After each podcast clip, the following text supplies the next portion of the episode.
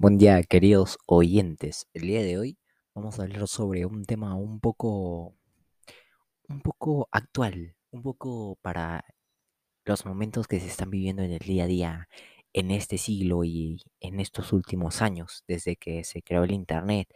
No específicamente desde que se creó el Internet, porque vamos a hablar de identidades en el ciberespacio, de las ventajas, desventajas, de cómo somos nosotros para las redes sociales y para las compañías.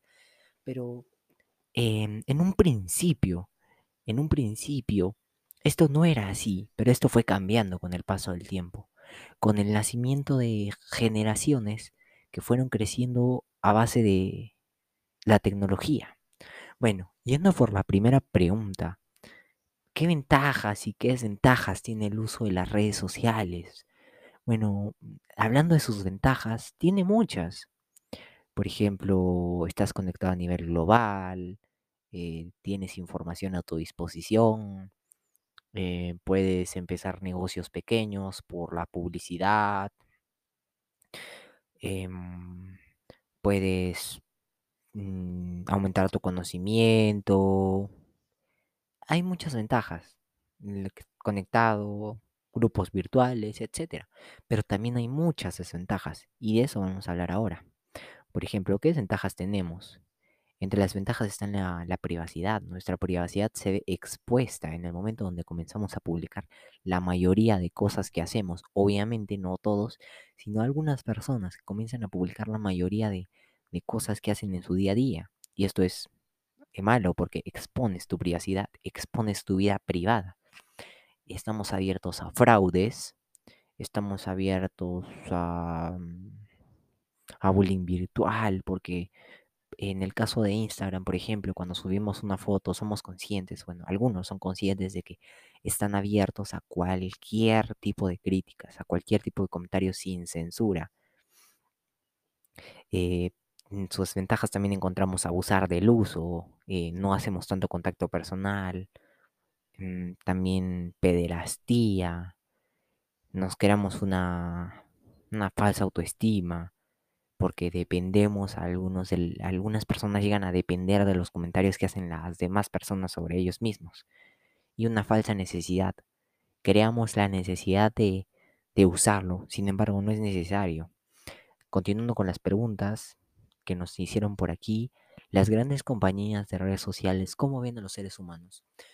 Bueno, esto hay que dejarlo bien en claro y es que nos ven como un producto. ¿Por qué? Porque quizás ustedes se dan cuenta de que están mirando cualquier tipo de redes sociales. Les pongo un ejemplo. Twitter, eh, YouTube. YouTube en general, más que cualquier lugar. Facebook, Instagram, cualquier red social tiene anuncios. Esto se debe a que nosotros somos un producto, nosotros generamos ganancias. Las empresas venden nuestra información para para que ellas puedan generar más con nosotros. No nos aparece cualquier tipo de anuncios, nos aparece anuncios relacionados a nuestra búsqueda. Por ejemplo, buscamos zapatillas en internet y al momento, cuando abrimos Facebook, abrimos Instagram, Twitter, bueno, cualquier eh, red social, nos aparecen anuncios de zapatillas y eso hace que compremos. Entonces son anuncios específicamente dirigidos a nosotros y nos ven como un producto, un producto más.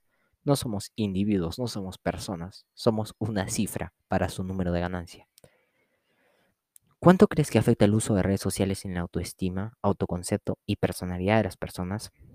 Bueno, esto hay que dejarlo bien en claro, y es que mucho. ¿Por qué? Eh, las personas, como ya lo mencioné hace un momento, están abiertas a críticas de todo tipo. Al momento de publicar algo, al momento de poner algo en redes sociales.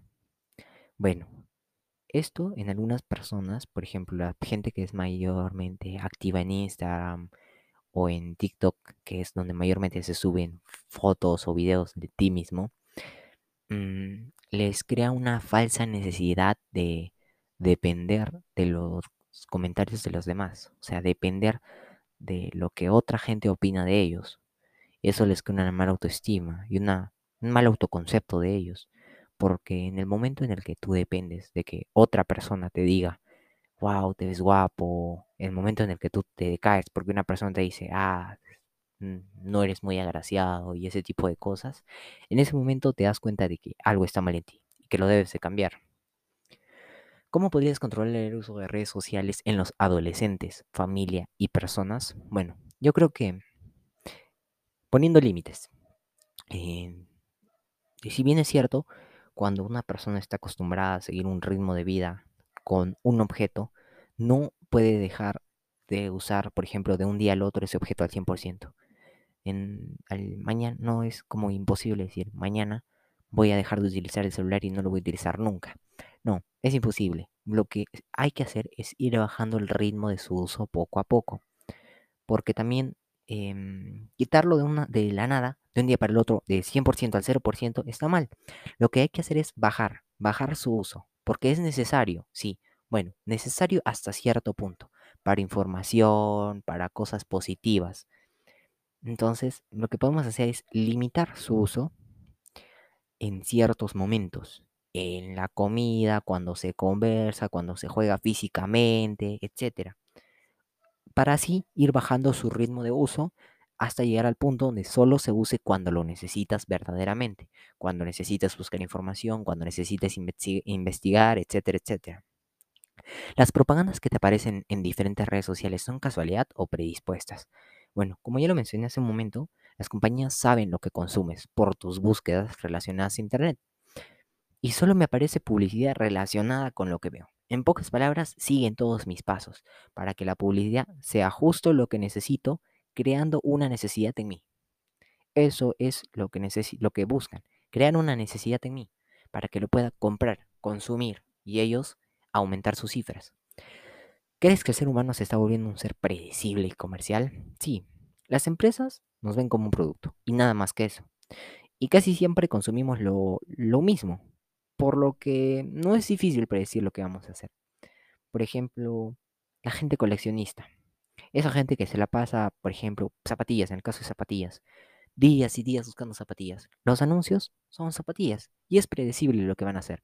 Sale un modelo nuevo de zapatillas, salen las nuevas Air Force o las nuevas Nike o las nuevas Jordan y les, ese anuncio les va a aparecer a ellos para que las puedan comprar, para que las puedan coleccionar. Es un ejemplo, lo mismo con los coleccionistas de muñecos. Sale un nuevo muñeco, pim, eh, anuncio del nuevo muñeco. Eh, Salen unas nuevas zapatillas, pin, anuncio para que te pongas en la cola de las zapatillas. La cola cuesta 300 dólares, pon. Y, y así les crean más necesidad y necesidad y necesidad de comprar más y más y más. Entonces, claro, somos un ser comercial. En este punto no nos estamos volviendo. Somos un ser comercial y un ser muy predecible. Bueno, eso es todo por el podcast de hoy. Espero haber solucionado la mayoría de las dudas que tenían en sus preguntas que me parecieron muy buenas. Y nos vemos en el siguiente podcast. Hasta luego, queridos oyentes.